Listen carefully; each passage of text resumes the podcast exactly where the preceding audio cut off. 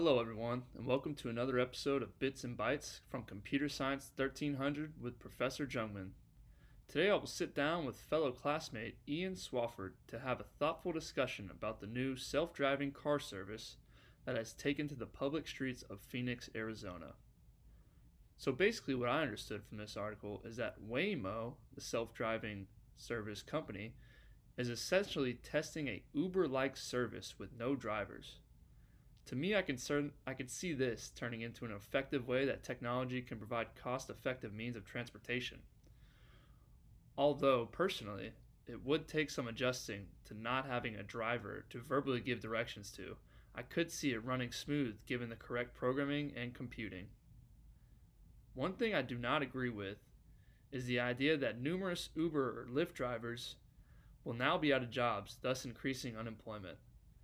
With the rate at which technology is advancing and replacing human workers, there isn't much time for the now jobless drivers to learn a new skill to get another job. So, in the short run, I believe the self driving service could render ineffective due to the unemployment rate increase it might cause, but in the long run, I believe it will create a more effective taxi service, if you will. Now, we will hear from Ian and his opinion on this topic.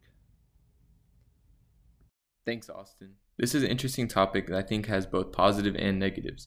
Self driving cars will be controlled by a computer, which might cause a couple of problems. Computers will be able to drive the streets in a perfect world where human interference would not be a factor. For example, all cars would be self driven. So, in theory, this could work.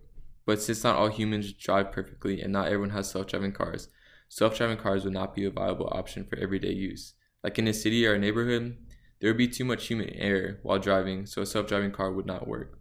So, in my opinion, the idea that Uber would, could function without a driver wouldn't work.